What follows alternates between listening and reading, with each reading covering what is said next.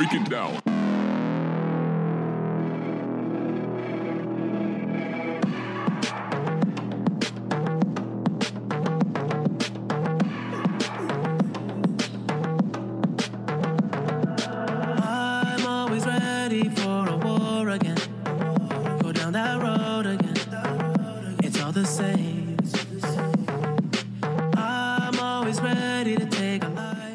Live from 90.3 WESS in East Stroudsburg University, East Stroudsburg, Pennsylvania. It's time for The Breakdown. Yes, sir. And Nick Federico, Andy Perez here. It's 5 o'clock. Andy, it's time to go, buddy. It's the breakdown, baby. All things sports. Ready to get into it. Got a lot going on today. Yes, sir. Now we got to start with with some. I don't know if you want to call it the major news in the N- in the it's- NBA it's right now. News. Ugh. You know what? Let's let's do this. I'll have the man himself explain it to you. If you haven't know, if you haven't heard already, my New York Knicks who are just so dysfunctional for the last twenty years. It's not it's not even a laughing matter anymore. I'll have the man tell you himself. This is courtesy of ESPN. This is Spike Lee talking about his incident at Madison Square Garden the other night. So take a listen here. entrance for 28 plus years. The employees entrance on 33rd Street. Yesterday, last night, I go in, my ticket gets scanned. I'm in. I well, you know the elevator. Yes. I go in the elevator, and elevator, I, and also people having their ticket scanned also. And elevator's not moving. And the security guy comes to me and says, "We need you to get off the elevator." I said, "For what?" So we, well, we could speak about it now. I said, "I'm not getting out of the elevator." So it's another five minutes. Then they finally send the elevator up because they know I'm not getting out the elevator. Get on the elevator. As you know, people don't know, the garden floor is on the fifth floor. Elevator go up to five, and security's waiting for you like it just ran out of Macy's stealing something. And they said, you, this guy, security guy, they're all, this comes from the top. He says, Mr. Lee, you have to leave Madison Square Garden they wanted me to leave the garden, walk outside, down, out to 33rd Street, employee entrance where I came from, walk outside, and come back on 31st Street. Hmm. And I said, I'm not doing that. First of all, you scan my ticket. You can't scan a ticket twice. Also, I know that once you leave a sporting arena event, you can't come back in. So I don't trust these guys, so I'm not going for the okey doke. Also, why are you taking a perp walk? For what? Let me just get Uh, it. well, let me let me Yeah, finish. okay. So I said I'm not leaving. Then I, and then they said we want you to leave the garden. I put my hands behind my back and I said, arrest me like my brother Charles Oakley. Then I got that guy here. There's some brothers I know. I grew up in Fort Greene, Brooklyn. Has Spike man, brother, brother, brother, brother. They said, Spike, this is some crazy stuff, but if we take you in the elevator and go to the sixth floor, not outside the garden, go to the sixth floor, we'll walk you to your seat. I said, bet. So at halftime, Dolan comes over to me and says, we need to talk. I said, talk about what? We need to talk. I said, Mr. Dolan, I don't want to talk about nothing. So that was Knicks super fan for about 28 years, Mr. Spike Lee. Sheesh, tough scenes there. Not what you want to hear from the New York Knicks. Spike Lee, the ultimate Nick. And, you know, just not really good there from the Knicks. But if you guys didn't know, my co host, Nick Federico, Ugh. is a Knicks fan. Oh, so dear. I'll let you start off here. What, what are your Well, thoughts on all this? First of all, I have the response that the Knicks posted out after this whole thing with Spike Lee happened. You ready for this? Yeah. I didn't show you this off air on purpose because I want your in your genuine reaction. Okay. This was a statement from the Knicks about the Spike Lee situation. The idea that Spike Lee is a victim because we have reported we have repeatedly asked him to not use our employee entrance and instead use a dedicated VIP entrance, which is used by every other celebrity who enters the garden, is laughable. It's disappointing that Spike would create this false controversy to promote drama. This is welcome to he is welcome to come to the garden anytime via the VIP or general entrance. Just not through our employee entrance, which is what he and Jim agreed to last night when they shook hands. I mean, really, 28 years. You're telling me 28 years Spike used a certain He's been a, he's been a season ticket holder for season 28 ticket years. holder representing the Knicks, which not a lot of people actually want to do. He is the Knicks super fan. This guy spends millions of dollars to pay for courtside seats. and you're gonna tell this man after 28 years to change the. It's just, it's just really disappointing. Like the state of the Knicks, their organization is just is ran terribly. It's just atrocious at this point. You know, their last championship was 1973. Their last finals appearance was in '94, losing to Akeem Olajuwon's Rockets, and they really have not been relevant, you know, much since since the late '90s. Like, it's just really bad, and the state of the Knicks is is not great right now. Since Jim Dolan has taken over the Knicks, it's been atrocious. The last 20 years have just been an absolute debacle, For to sure. say the least. To say the absolute least. But here's the thing I have a problem with the media, some fans out there that like Jim Dolan, I don't know many of them because there's not that many of them. Stop making excuses for James Dolan being blamed unfairly. This whole thing comes right from the top. For sure. This whole thing. Why Spike Lee? First it was Charles Oakley, and then it's fans being escorted out of the garden because they're chanting "Sell the team." I'm sorry. Last time I checked, we had freedom of speech in this country. We're allowed to say as what- whatever we want as citizens under under some under certain rules. Of course. And I mean, yeah, just for them to do that to Spike Lee, like I said, the Knicks super fan, all, all the games. I mean, in the state of the Knicks, like, just for example, you have Kyrie Irving and Kevin Durant going to the borough next door. Yes. Because that is the state of Madison Square Garden and the mm-hmm. New York Knicks. They rather go to the Brooklyn Nets instead of Madison Square Garden and the Knicks. So that should tell you all you need to know about the state of the New York Knicks at mm-hmm. this point.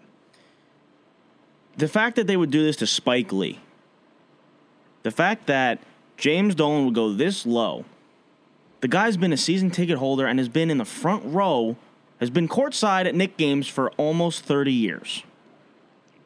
How are you going to do that to this man? He could he should be able to go in whatever entrance he well so desires. Of course. And now Spike says, you know, he's probably not going to Knicks game the rest of the season. I don't blame him. How- next why would he? I don't blame him as well. So, I mean, the whole situation is just, you know, unfortunate. And yeah, Spike Lee definitely feeling disrespected. This guy spends deservedly so. millions of dollars each year to go to every Knick home game, to go to every game of the Garden.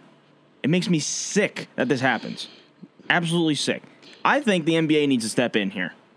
James Dolan, he he he, he acts like he's a king. He need the NBA needs to step in here. It's not quite the direction of remember the whole thing with the Clippers and, and their owner for you know being very racially Yeah, insensitive. yeah. The NBA stepped in. It's not like that. Yeah. Believe me, and don't get me wrong. It's not like that. But James Dolan is just he's making the number one media market in the world. The most valuable NBA franchise in the world. Could you believe that? The New York Knicks are the most valuable NBA franchise in the world.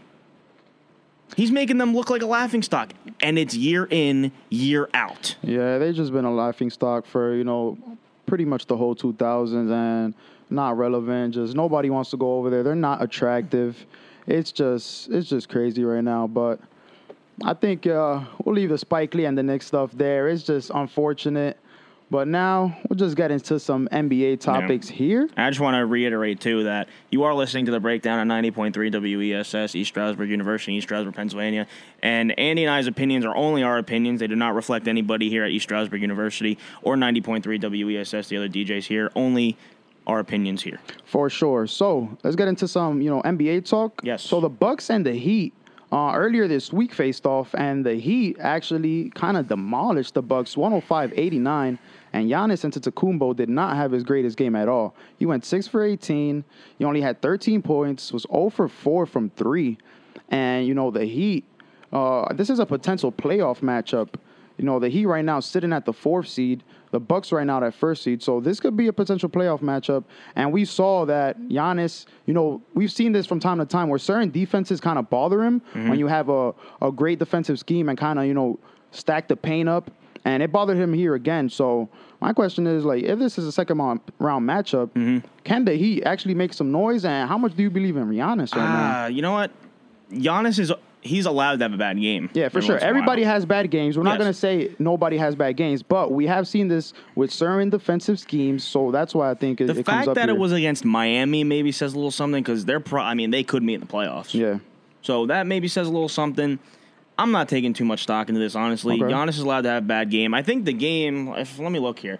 I think the game after that, Giannis went uh, against the Indiana Pacers. He went off for he had 29 points. Yeah, I mean, So- listen, Giannis, obviously one of the best players in the world. He's allowed to have bad games. Mm-hmm. But the reason we're kind of pointing this out is because we saw, obviously, last year the Raptors. They have Kawhi on the wing defending them. Yeah. Then they stack the paint with trees. Ibaka, Marc Gasol, Mm-hmm. Siakam. And Miami has kind of a similar scheme where, like, and they have Jimmy outside, but Bam was also on them. True. And they just let him shoot. Yeah. So these type of defenses are what bothers Giannis. And, you know, in this playoffs, it'll be interesting to see what happens there. Mm-hmm. I mean, yeah, I'm, I agree. I, I would like to see actually the Heat and Bucks meet up in the playoffs. I think it'd be a really good test for, for Milwaukee to see if they're the real deal. You know what I'm saying? So let's move on. Let's Yeah, move on. sure. You know, keeping it with Giannis a little keeping it with Giannis. But you know, there's been some controversy, some kind of back and forth here with Giannis and Antetokounmpo. and this is going back to All Star break. yeah. All Star break and a little last at the end of last year, the MVP. So Giannis and James Harden have some beef going on. Um, this all started also. Uh, Giannis obviously won the MVP last year. James Harden was a little salty that he didn't get as much recognition. He averaged 37 points per game, and so in this year's All Star draft, Giannis was the captain, and Charles Barkley, referring to James Harden, um, said, um, you know, quote. I want someone who's going to pass the ball, Giannis says. and after that game, Giannis comes out and says, offensively, we went with whoever James Harden was guarding. Uh, that's who we thought we'd have an opportunity to score on. And then Rachel Nichols interviewed Harden a couple of days later, and Harden says, you know, what are you talking about? I average more assists than him. I really don't know what the joke is. And then he ends up, uh, you know, this quote here saying, I wish I could just run and be seven feet and just dunk, referring to Giannis. That takes no skill at all. And these quotes are coming from clutchpoints.com. So a little bit of beef going on. We have a little question we have between these two players, but uh, just the thoughts on the little beef, the little banter going on here between Giannis and Harden. I mean, two star players going at it. So obviously they're gonna like they're gonna be words exchanged. I think Giannis kind of started this fire a little bit Yeah. because of what he said. I mean, Giannis didn't have to say that, but is he wrong? Is Giannis wrong here? Like to say that what he said? That's kind of the reputation Harden's built around him. Unfortunately, like he he just puts up buckets. Yes, he averages assists, so that's because you know he's such a high usage player. Right. But yeah, for Giannis kind of stepping out saying that, defi- definitely you know started off some sparks here. So, honestly, I think it's just two all star players. I mean, maybe poking some fun at each other. We don't know if it's real beef or not. Yeah, I think Harden is, you know, a little upset with kind of that's the notion around him and the reputation. sure. But to a certain extent, obviously, at the end of the interview, he also said, you know, I think I'm the best player in the world. I don't think these guys can mess with me. Well- so the confidence is there. Every star player is going to think Of that. course. though. You know that. LeBron thinks he's the best in the world. Giannis thinks he's the best in the world. You know, you, that happens. That That is a thing. All right, so I guess we'll move on. Karis LeVert. Oh, but wait, Oh, really sorry. quick. Oh, ahead. yeah, really quickly on this Giannis Harden thing. Oh, yeah, Um, we just wanted to kind of touch on getting into the playoffs here. I believe these two guys Mm-hmm. have, you know, some of the most pressure on them just because of past playoff performances. You know, Harden has been years and years. He's just less than himself in the playoffs. Mm-hmm. And clearly, Giannis last year got taken out by the Toronto Raptors in the conference finals and was much less than himself. He was the regular season MVP and did not look like it at all. So, right here, I think both of these guys have a lot of pressure for different reasons. But going into these playoffs, Giannis or Harden, who do you think has more pressure? I think Gian. Uh, you know what? It's hard because tough. the Rockets have all this talent that they acquired, including Westbrook. But Covington. Giannis, Covington, but Giannis, you know, they're number one in the East. Yeah. But, uh, and I think that I do think Giannis's championship window is still very open. It's Oh, gonna be for open sure. He's still in his. Harden's, I think, is slowly but surely closing. Yeah, it's little by little. So I'm kind of gonna lean towards Harden. Okay. Just because you know, think about this. I know it was years ago when he was younger, but he had Kevin Durant and, and Westbrook on a team together. They didn't win one Three when all three of them were together. He goes to Houston. You know, I don't think they haven't even been They've to been to a one conference Yeah, final. they've been to one conference final. How many years Harden's been there? Yep.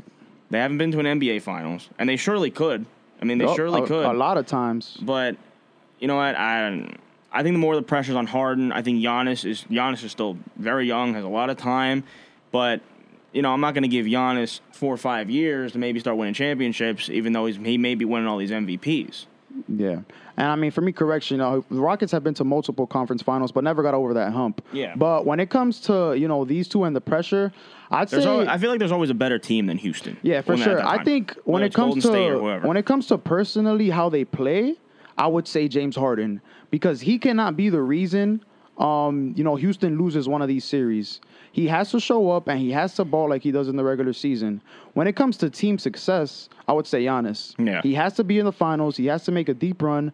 And you know, after the uh, the Raptors outed him last year in the way they did, he was the regular season MVP. He Mm-hmm. looked unstoppable all year. Come playoff time, it wasn't the same story. Right. So you don't want that reputation around that James Harden has kind of built for themselves. Mm-hmm. You know, like Clayton Kershaw in the MLB, to a lesser degree, Peyton Manning in the NFL, and just not showing up in the playoffs as much as you do in the regular season. Mm-hmm. So when it comes to personal play, I'd say James Harden, but team success, I'll have to say Giannis. Okay. Fair enough. You can make cases for both teams. For sure. That's for sure. All right, so we'll talk about Karis LeVert and the Nets a little bit, real quick. He dropped 51 the other night.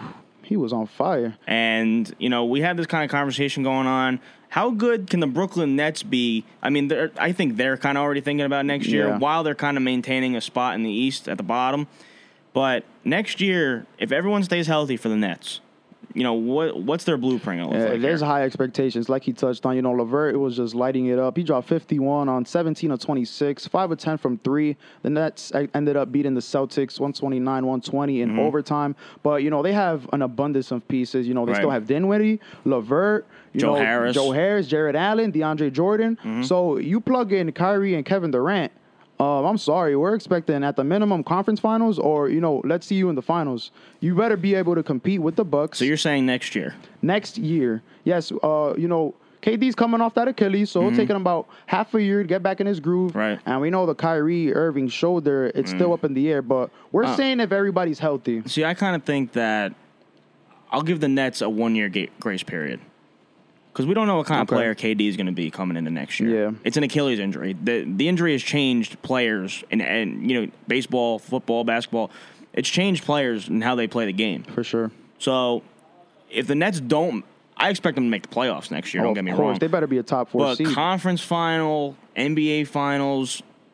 Hold your breath a If they bit. don't get it, yes, hold their breath. Uh, you see, I'm of the mindset that KD, I already saw some offseason workouts. I've seen how he looks on the court. Yes, it is an Achilles, but I feel like Achilles really bothers more players who are predicated on athleticism Mm-hmm. Yeah. and getting to the rim constantly. KD, you know, one of the best shooters all time.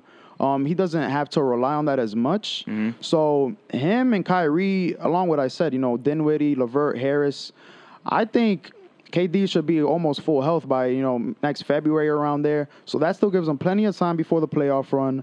And along with Kyrie and all those pieces, I they better be in the conference finals, no less, no more, maybe more. They could be in the finals, but in my opinion, they should be in the conference finals come next season. I just hope you know. I hope for basketball's sake, not just you know Brooklyn Nets. That they fans' stay sake. healthy. I hope that Kevin Durant is the same For player sure. that he was. Because if, he is, him and Kyrie together are a lethal duo.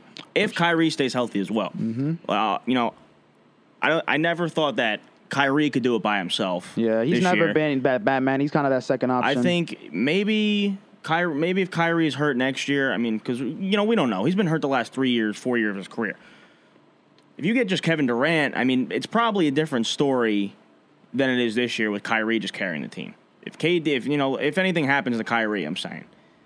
So maybe it's a different story if KD is carrying the load more so next year. You know what I'm saying? Yeah, of course. And we're judging this, you know, based on if both of them are healthy, of course, and the whole team for for the most part of the mm-hmm. year is healthy. But I mean, you know, KD before before the Achilles, is clearly, you know, top two, top three player. No question about that. Was mm-hmm. coming off the back to back finals MVPs. And you know, it's it's it's gonna be interesting to see because these guys obviously all the talent in the world, mm-hmm. but will they gel together? Still to be determined. And you also have to think, are they going to bring back some of these guys? I mean, Yeah. I think Joe Harris is a free agent after this year. They're going to bring him back. He's a very lethal three point shooter. Yeah. Spencer Dinwiddie, what kind of part is he going to Yeah, play? what kind of role behind He's like a, he's a starter right now. You're going to you know demote Six him to the bench, six man maybe. Karis LeVert, I think, is without a question is a starting shooting guard For on this sure. team for sure. I think your starting five for the Nets next year looks like Kyrie, Karis LeVert, uh, KD. Maybe you get somebody, maybe power forward in free agency, and then you know Jarrett Allen at the five. Yeah, I mean, look on paper, that just that looks beautiful. That Yeah, looks sensational. But Yeah.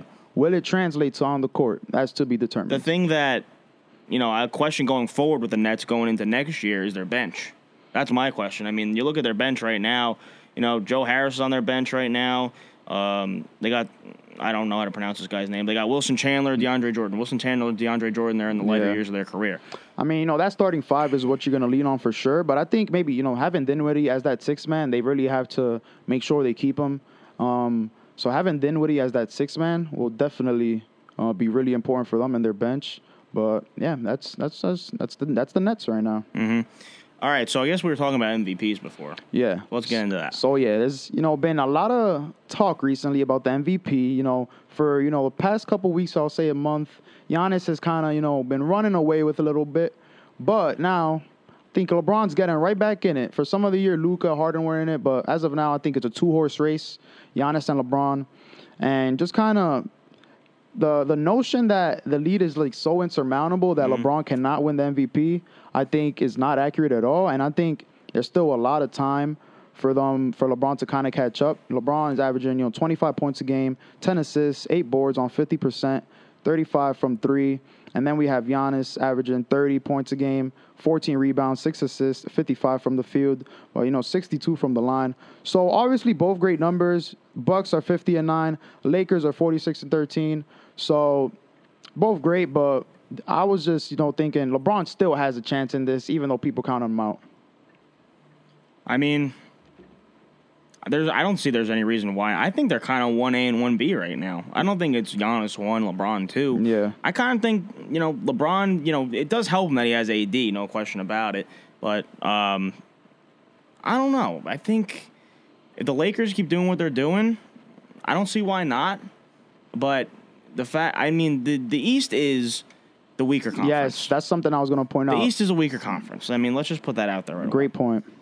So yeah, I mean, there's a couple It's things. hard to say because they're both great players. Yeah, I think there's a couple things here that LeBron has to do down the stretch here, the last you know 25 or so games, to to put him back in this conversation. So he has the upcoming matchup uh, on Friday, Friday night with the Bucks, and then also Sunday versus the Clippers. He has to win both games, and he has to show up and show out versus both teams. For sure. As you guys know, uh, the Lakers lost both games to the Clippers, so they're 0-2 versus them as of now. But LeBron has to win the last two matchups versus the Clippers. He has to beat the Bucks. And if he does those two things, balls out, and then you see Giannis kind of have a couple iffy games, and I think you know they're right there. And LeBron leading the league in assists Mm-hmm. at 35, switching over to point guard. So not enough to say about this guy. It's it's a great race though right now. I know you're a big LeBron guy, but you can also make the argument that Giannis is doing more with less on the Bucks itself. yeah, Like he's the he's the best player on their team, though that it's not even close. Khris Middleton's a nice piece. Yeah, all-star. He's not. He's in you know but not lower caliber superstar. Yeah, player. LeBron has AD. That's the thing. right, yeah. but I think you have to you have to give AD a little more credit. I think I think it's not just all LeBron this year. Normally it is. Yeah. AD's had a big season this year. That's kind of you know not being talked about really. Yeah, for sure. And I think something on AD clearly balling out this year. Uh, two He helps top five LeBron's players. game a lot. Yeah, Heck two, of a lot. two top five players, and I think uh, you know LeBron and the Lakers without AD though this year they're six and 2 A- AD's missed eight games, and Mm-hmm. They have a nice bench, too. Yeah, I they're, mean- they're six and two without them, so I think that also c- should come into consideration. And as you said, the Eastern Conference is definitely the weaker conference. Mm-hmm. And all I would hear through LeBron's whole career is, "Oh, he's in the East. Yeah, It's through the eight finals, For sure. through the MVPs. Yes. He's in the East. Exactly. You know, they would always bring that up. And That's the same argument you have with Giannis. and I don't now. think they're bringing that up enough with Giannis. So right. you know, the narrative always changes. I feel to kind of bring down LeBron a little bit. But you know, the Eastern Conference is definitely the weaker conference. You have to think about this too. Steph Curry, his year he won MVP unanimously was Yeah. when the was when the, the the Warriors, won won 73 won 73 games. I mean, it's not to say that the Bucks are not close to that, and Yeah. they're doing more with less. 9. Yeah, I mean, listen. But again, it's in the East. yeah, in the East, exactly. Listen, Giannis. You can is, make that argument every time now. Yeah, he is the front runner as of right now. If the season were to end the day, he would win it. He is the front runner, but there's definitely room for LeBron to catch him. Yes. There's definitely room for that. And like I said, I laid it out. LeBron has to do a couple things, starting with that Friday night matchup head to head against Giannis. Yep. He has to show up. It's in LA. You know, they got home. He has to show up. And, you know, going down the line, I definitely think uh, the gap kind of narrows. So that'll be it for NBA talk here in the breakdown. We will take a break and we'll be back with some big MLB news. Ooh, yes. Someone got a huge. Oh, contract. I, I, I could take a breath, and yeah, it's a couple Red Sox Yankees topics. yeah, we'll get sure. to that. I'm about to yell about it even more. Then we'll talk some NFL. I might rant about my Jets a little bit. I haven't done that yet here on the breakdown, so we'll get a little bit of that. And then we'll end today with take it or leave it. You are listening to the breakdown here on 90.3 WESS and East Stroudsburg University on East Stroudsburg, Pennsylvania. This is the breakdown. We'll be right back after these messages. Welcome back. You're listening to 90.3 WESS, East Stroudsburg University, East Stroudsburg, Pennsylvania. And this is The Breakdown. You're listening to Andy Perez or DJ AP, joined by my co host. What's up, y'all? Nick Federico here, of course. For sure. Like so every week. we were discussing some NBA, but you know, the MLB is upon us. Spring training is here. We love MLB and baseball over here at The Breakdown. So a couple things to get into, but first we have a, a contract extension here Mm-hmm. With Christian Yelich. Christian Yelich, I mean, thank the Lord he's getting this kind of money. This man deserves it. Oh, for sure. This man absolutely deserves it. This is according to Ken Rosenthal. Reports that Christian Yelich's new contract will pay him $12.5 million in 2020, $14 million in 2021, and the 2022 option will be torn up and replaced with a seven year extension in the realm of $190 million range. The total value is around $215 million, and the contract will also include deferrals. So, Andy, initial thoughts on the Yelich deal? Oh man, I mean, you know, Yelich clearly one of the elites in the game, and it's a definitely a a ballpark or a team friendly contract. You know, Yelich took a discount. We don't see this a lot. No. So Yelich kind of took a discount. He was going to be a free agent really soon, and he could have got you know Mike Trout got uh, 14 years, 430 million. Bryce Harper, you know, got the 13 years, 330 million. And we know Mookie Betts. You know, one of the reasons the Red Sox traded him is because he's in line for some of that type of money. So Yelich takes the discount here, and you know he's just one of the game's best players, and you know he guarantees himself some money, but. You know, he wants to stay in Milwaukee. And I think it's just great for both sides. Yelich has been a monster since he's got there, and Milwaukee gets to keep their, their superstar. Yeah. The top three guys that Milwaukee's paying right now, Ryan Braun and Lorenzo Cain, along with Christian Yelich. So you're right. It is a very team friendly contract. He's you know he's been on discount for a while. Yeah. But he's also not you know heckling them. You know Mm-hmm. he's not a three hundred million. I'm not saying he's not a three hundred million dollar player. Absolutely, I think he is. Yeah. But he's not getting that Mike Trout money. He's not getting that Exactly. Giancarlo Which he Stanton very well could have. Oh, very. Oh, of course, of course he can. You can make that argument, but he's not getting that Stanton money, the Trout money. Mm-hmm. I mean, who knows? Maybe seven years comes up, maybe he gets another big payday. I mean, but this is a big payday for him right now as we speak. Yeah, for sure. I mean, it's a good payday, good for both sides. But I'm just gonna take the time here to just show some love to Christian Yelich. You know, he doesn't really get as much of the national spotlight, or you know, the Trout, the Mookie Betts, you know, Aaron Judge, even you know, type of thing. You know, he won the 2018 MVP. He hit 36 bombs, 110 ribbies, hit 326, and ever since Now, why uh, do you think that is, though? he doesn't get as much spotlight? Oh, maybe the market has to do with it a little bit. Milwaukee. It's like you read my mind, my. Hey, that's why you're my co-host. That's right. So Milwaukee, the market a little bit, and you know baseball a little more under the radar than you know, NBA, NFL when it comes to the big. You know, Wisconsin players. more like a football town. Yeah, Love their Packers. Not not exactly a baseball town. So I think that. But Christian Yelich, ever since he's landed in Milwaukee. He's just a perennial MVP candidate at this point. I put him right behind Mike Trout as the Mm-hmm. second best player in the world. You know, last season he he missed almost all of September. He only played 130 games. He had 44 homers with 97 RBIs. He hit 330. I mean, you know, he can steal bags for you. Plays elite defense. The guy does it all. So I just want to show Christian Yelich some love because Mm-hmm. you can't discount Cody Bellinger, though. Yes, because yeah, of course he's I think right behind Yes. Top three player as well, and they they were battling going back and forth all year for that MVP. So I think you know Christian Yelich just got to highlight him a little bit. Yeah, I mean he's. I think he. I think he's my favorite to win NL MVP this year. Yeah. I, I would love to see him win it again. Um, hopefully he stays healthy. I, For know, sure. hopefully, you know these stars get these big contracts lately, and then like an injury bug suddenly hits Mm. Them. but he's know. right in his prime. I think injury bugs are money hungry. I think that's what I think. Oh, she's maybe yeah, but he's right in his prime. He's 28, and I mean he looks like he's not slowing down anytime soon. Yeah. So good for good for Yelich, good for the Brewers. Should be an exciting team to watch next year for sure. All right, time to yell again. Oh man, Well, actually, you Mo, you're not so frustrated in that right now. But if this was like if this was yesterday, oh maybe yeah, they, I would have yeah gone off the roof. Okay. Well, I'll kind of introduce this for you. Just let you go off. So Aaron Judge and Stanton. Now, if you were listening to the breakdown last week, Which you should have. which you should have. Um, you got the news that Luis Severino had Tommy John, and then Giancarlo Stanton also might, you know, miss the beginning of the year. And now it comes word that Aaron Judge, on top of that, also um, is injured and might not start off the year healthy. Maybe precautionary. It's early, but already guys looking a little injured, a little bit last year. I don't know. You guys, uh, Nick is a Yankees fan here, so just what do you think of this development? Again, for the second week in a row, why does this happen to me? why? I don't understand. I really just I don't get it. I, is the Yankees training staff? Uh, you know, I don't know what's going on. And obviously, Aaron Judge doesn't either. I'm about to read you some quotes, but Judge and Stanton are likely out for opening day. yeah. Judge with this pectoral muscle thing, Stanton with this grade one calf strain. What is happening in Tampa, Florida right now when they're playing spring training? What is happening? Yeah, This I is mean, this is quotes from Judge via the New York Post. He still has nothing, Judge said Thursday morning as he stood by his locker at Steinbrenner Field in Tampa. You guys have been seeing me run around different uh, different appointments, different doctors, so I still got nothing for you. So Judge doesn't even know what's going on here. He's frustrated by this this weird pectoral injury that he's got. yeah.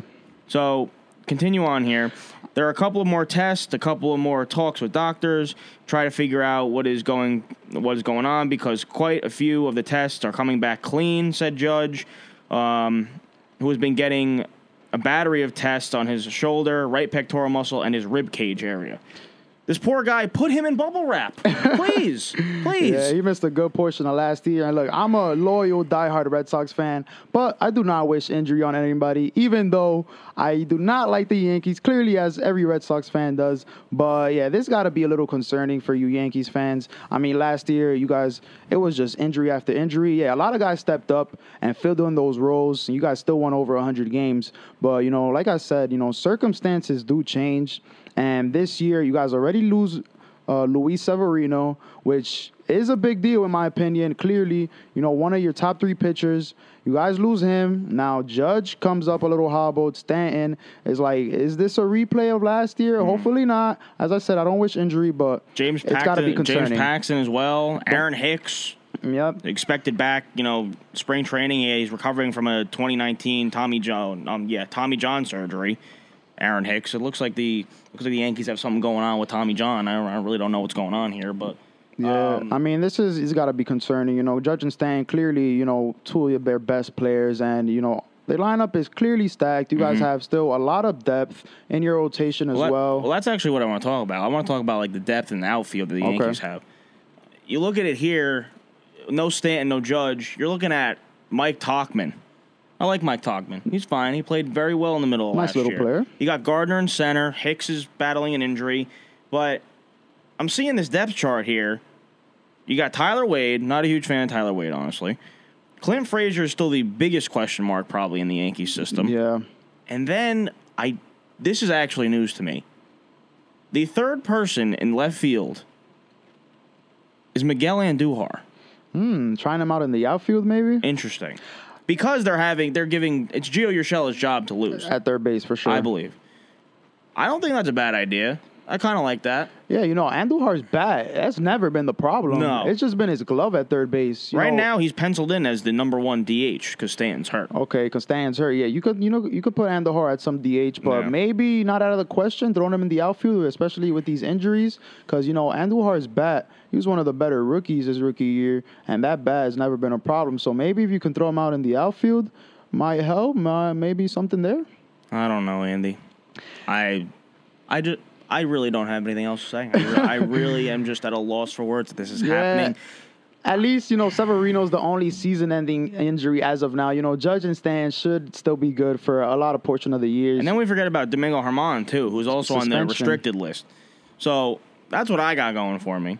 Andy got some little bad news. Oh, bad, but it could have been much worse. Yeah. So Chris Sale, um, you know, this past week had a sore elbow, and it has come to the attention that the Red Sox actually sent his opinion to Dr. James Andrews. And One if of the you- best in the business. and if you guys do not know, when it comes to a pitcher and Dr. James Andrews, those are two things you do not want to hear. No. Because he is the specialist for Tommy John.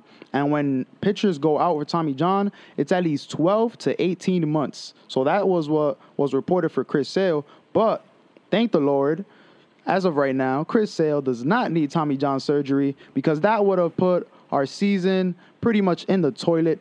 So he does not need Tommy John. It is just a flexor strain, but he's gonna, you know, have to come back in a week or two, kind of come back and get settled in again and start pitching. But oof, I could just I could take a deep breath because if Chris Sale would have been out this whole year, our season, it would have been so tough. Obviously, with the departure of David Price and Mookie Betts, you know, Price in our rotation, it would have been big. But I could take a deep breath here, Nick. Mm. You know, I can't say the same for myself, but I don't want to say, again, I don't want to wish, in, wish injury upon anybody. Yeah. You know, the fact that it's the Boston Red Sox, hey, hey, hey, hey, hey, hey! Watch it there, bud. I actually want to, I actually want to go a little bit more in depth on your Red Sox. You don't really get to talk about them a lot as yeah, a team. for sure. So I want to touch on this a little bit for about a minute or two. Their starting rotation. Yeah, Your ace there is Rodriguez. yeah. If Sale, yeah, if Sale does not If start Sale, you opening know, day, yeah. yeah, So you're looking at Rodriguez, Eovaldi, Perez, Weber, and you know Sales at the five, but he's you know he's not going to be there for long. Are you? How do you feel about this rotation? Yeah, listen, I think the rotation is definitely a bit alarming and a bit disturbing, and I'm not happy with it, especially if Sale goes down, because now the departure of Price looks even worse. Because Yes. if we have Price there, even if Sale goes out for you know a month or two, then I'm still fairly confident. We have a couple good arms, you know, Eduardo Rodriguez, Eovaldi, Martin Perez is a nice solid pitcher, but no Price now. That kind of takes away all our depth there from the mm-hmm. rotation. So I'm. Sale is the biggest part, no question. Like if he is not dominant this year, and if he does not come back to top five pitcher form, then our rotation cannot be very, very mm. great. To be honest, And honestly, I don't watch the Red Sox call. I just watch them when they play the Yankees. Doesn't look like they have much of a bullpen to really. yeah. Again, here. last season, you know, we do not re-sign Craig Kimbrel. Uh, you know, the closer role is just a revolving door with Matt Barnes, Brandon Workman. It's just a revolving door. We have no set closer. And again, we're coming into the season without, uh, you know, solidified closer, which is a question mark. But I still believe we have one of the best offenses in MLB, even though no Mookie Betts. We still have Xander Bogaerts, Rafael Devers, JD Martinez, young stud Michael Chavis, you know, among a couple others. I think we still have one of the better lineups. So I think there's still some room there that, that we can still make a playoff run. So that's what I'm hoping for there. Who do you think's going to be maybe a breakout player that you're kind of not expecting here? Oof, I mean, like I said, Chavis last year had a really great year. Um, that Alex Verdugo guy from from the Dodgers that we got in the Mookie Betts trade, I feel like he's a little bit. He's under, penciled in as your starting right fielder. yeah, right he's now. gonna be our starter. You know, a little bit under the radar. And Jackie Bradley Jr. kind of had an off year last year. One of the you know better defensive center fielders in the game. He's coming off a Gold Glove, so you know I think his bat could come along a little bit more. But you know I'm looking you know for Alex Verdugo, Chavis maybe step up, have a bigger year. And I need Devers, Bogaerts, JD to keep doing what they're doing. They uh, Devers and Bogaerts had breakout years last year. They were, you know, in MVP talks for some part of the year. So I need both of them to keep that going and JD to be himself as well. For sure. So that's our ma- Major League Baseball talk here on the breakdown. We will move it over to the NFL. Not much going on in the NFL. Off season. I'm going to talk about my Jets in a little bit, but there was a trade that went on Yep. between the Jacksonville Jaguars and the Denver Broncos. The Broncos actually pulled off the first big move of the NFL offseason, acquiring corner AJ Bouye from the Jacksonville Jaguars for a 2020 fourth round pick. Broncos will take on the remaining two years of Bouye's contract, while the Jaguars will continue to rebuild. That is from ESPN. So, looking at AJ Bouye's remaining contract, the contract that the Jacksonville Jaguars gave him in free agency, five years, sixty-seven point five million dollars. Again, there's two two more years remaining on that contract, so the Denver Broncos will have to pay that one a little bit. Um, highly talented corner coming from the Houston Texans a couple years ago, but I really, I really do like this move for for Denver, especially because they need to fill in that right cornerback spot. you know, pairing him with Chris Harris with Chris Harris Jr. and AJ Bouye, I think that's a pretty good matchup between. Yeah, I think that's a nice little move there for the Broncos. Like you said, you know, a nice corner there. You know, maybe not in the elite tier, Mm-hmm. but maybe just below. So that should definitely help their secondary out. But what is the state of the Broncos at this point? I mean, Um, they're kind of going with they're going with Drew Lock at quarterback. I'm pretty sure. yeah, the young, Oh. the young guy they drafted. You know, Joe Flacco has, you know, he's been seasoned veteran in this league. He's not the answer. So I think the Broncos are just going forward. John Elway is moving with Drew Lock. They got Philip Lindsay, who's a star running back, a stud that they picked up uh, in the draft a couple years ago. Courtland Sutton's a nice piece. DaeSean Hamilton at wide receiver. Noah Fant's a nice young tight end. And they got a pretty good offensive line. Okay, so yeah, they, they got a good, you know, good core there. You know, AJ Bouye definitely adds, you know, uh, help in that secondary and that defense. So nice little move. The offseason Yeah. got started. The Broncos making one of those first moves. So. Yeah, so um, I think the draft is. I think the league year doesn't start until March 18th. That's when free agency officially starts. So we got a couple more weeks. Uh, probably when we come back, that'll be around. It'll probably be around Oh that yeah, time. right around there. So I will, since there's not much football to go on to, I will just touch on my New York Jets, my beloved, Yes. my number one team, my beloved Go New York ahead, Jets. the Jets, Knicks Uh, fan. you know, I don't. I, they made a big. I wouldn't say big. They made a good free agent signing, a decent one. Josh Doctson, wide receiver from the Redskins. He's all right. I mean, he- he's been hurt a lot in his career, in his young career. He was a number one overall pick a couple years ago. He was first, uh, not first overall. I'm sorry. He was a 22nd overall pick in 2016. He's played 34 games in his career, so he's very, you know, he's been very injury riddled, Okay. say the least. But the Jets kind of need some kind of, they need some kind of weapon here. Yeah, You know, with Robbie Anderson being in question, there's actually a report coming out on E ESPN uh, before we came on today that the Jets are very, very interested in bringing Robbie Anderson back, and I would love that. It'd be great. I don't know if he's worth the $15 million a year that he wants. I don't really know if I want to pay him that if I'm Joe Douglas, but we'll see what happens. Josh So- Doctson's, I'll, I'll take a flyer on a guy like Josh Doctson, though. yeah, for sure. I mean, you guys obviously have a couple pieces there. You know, Sam, Sam Darnold. You know, obviously Mm-hmm. Le'Veon Bell. Um, but how confident are you in Sam Darnold being that quarterback going forward? listen, this is going back to when the Jets first drafted him. This is the guy everyone wanted, except for the Cleveland Browns, obviously, because they drafted Baker Mayfield. Yeah, But I love Sam. I really do. A lot of Jet fans are like, ah, I really don't know how I feel about him. Gotta wait. The thing is with Sam, I think that this year coming up is crucial to his So- development Yeah, to solidify himself. a full second year with Adam Gase. As much as I dis disapprove of Adam Gase, that's a different conversation for another day. Believe me, we could do a whole hour on that. I could. but the thing with Sam is that he just has to be consistent. I think a second year, you know, consistency, continuity within his offense with Adam Gase, I think it'll be important for him to have a, you know, consi- he doesn't have to learn a whole new offense in another offseason. So maybe we'll see some strides. I don't know, but I'm nervous as anybody. You know, shout out to our sports director Bryce, fellow Jets fan. He's as nervous as I am. You know, he's, you know, we get excited over the season anyway, no matter how bad the Jets are going to be. For sure. Every year's a new year. And But- I mean, I don't know. Year three is the biggest year for him, and that's why I'm so nervous about this. And if he doesn't do well, maybe he's not the answer. But if he does, maybe we got something. All right, I'm still not sure. And do you still think Le'Veon has, you know, that Steelers Le'Veon in the tank? How, how much do you think is left there? That, you know, elite. He was the best running back for, for a good portion Listen, there. I still think that he does. Yeah. He's older, but the Jets just need an offensive line. Protect them, Yeah. That's what Pittsburgh had that the Jets don't. For sure. Le'Veon Bell's running style is patient. He likes to find the holes and then go. He, he can't do that with a bad offensive line like the Jets had last year. They can't. They were a bottom of the league offensive line last year.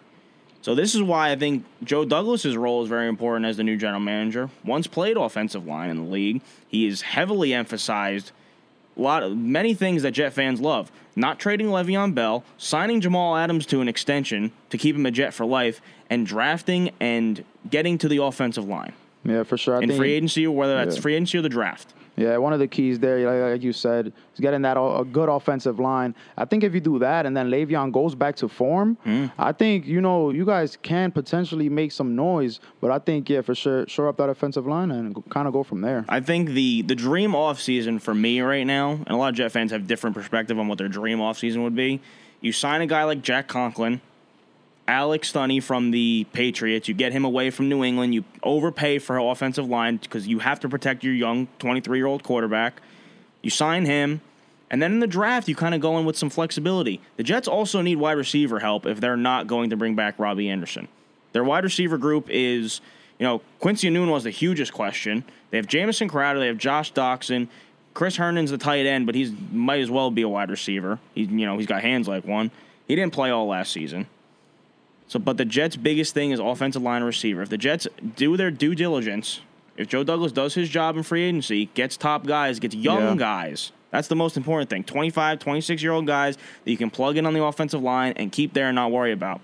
If that's the case, I'm all for drafting a wide receiver 11th overall. Okay. I'm all for drafting a Jerry Jeudy. Yeah. And you know, Jerry, I think honestly in this draft class, I think it's Jerry Jeudy and it's everybody Yeah, else. maybe a deep threat. You know, you guys need that. I like Jeudy. He- I think he's the overall best receiver in this draft.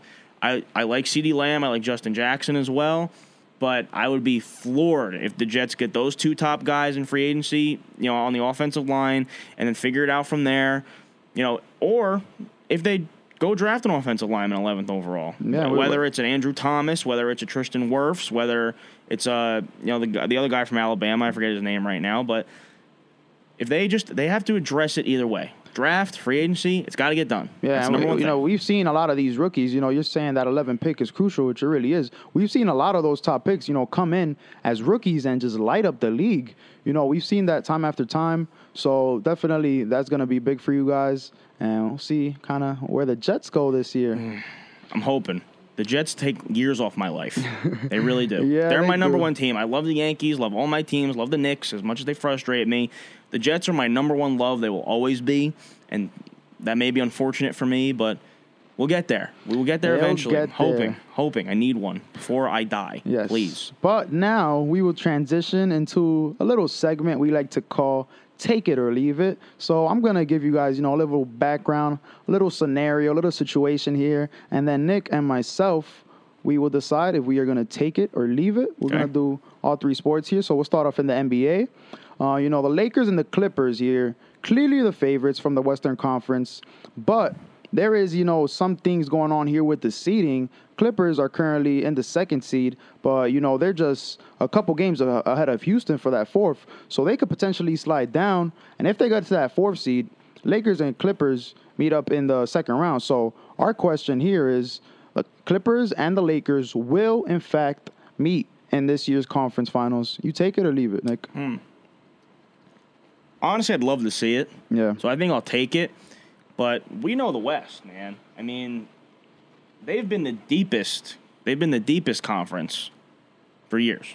For sure. So you got you can't discount the teams like the Nuggets. I mean, actually, I just got the updated standings here. The Lakers, Clippers are number one and two. Yeah, they just they, they just went over the Nuggets for that two seed, Mm-hmm. um, five game win streak. So then you got the Nuggets, you got the Rockets, Jazz, and you know I'll put the wild. I put, I'll put a wild card in, even though there's six, is the Thunder. Yeah. But you know the teams like the Thunder, the Mavericks, the Grizzlies, they they're kind of separated. They separated themselves as the inferior teams in the West. But as it looks right now, you know they're one and two. So I'll take this. I think maybe the team that has the chance. And I said it last week. I'm taking Utah Okay. over. You know I'll take them over the Rockets or the Nuggets. I like what Utah's got. I think if anything, Utah can sneak in there, maybe make a little bit of a run here in the season. But as of right now, I'll take that. Yeah, um, I'm gonna have to agree here. Even though I would love it if the Clippers were not in the conference finals, because I see them as the only real threat here to the Lakers getting to the finals. And I think the thing I gotta highlight here is just is just seeding because not too long ago the the Clippers were in third seed and Houston was just a game back. Yes, now they find themselves a couple ahead of Houston, but there's gonna be a lot of matchups here between the West and a lot of things change. We know Kawhi and PG they load manage, they miss games, so there's still a good amount left here of NBA season. So I think the thing that I gotta highlight is just if the Clippers do fall to that fourth seed, then it's all thrown out the window because then the Lakers and Clippers facing that second round and they won't be able to meet in the conference finals. But as it is right now, I'm gonna have to take it as well. Clippers, they're really deep. Clearly got Kawhi.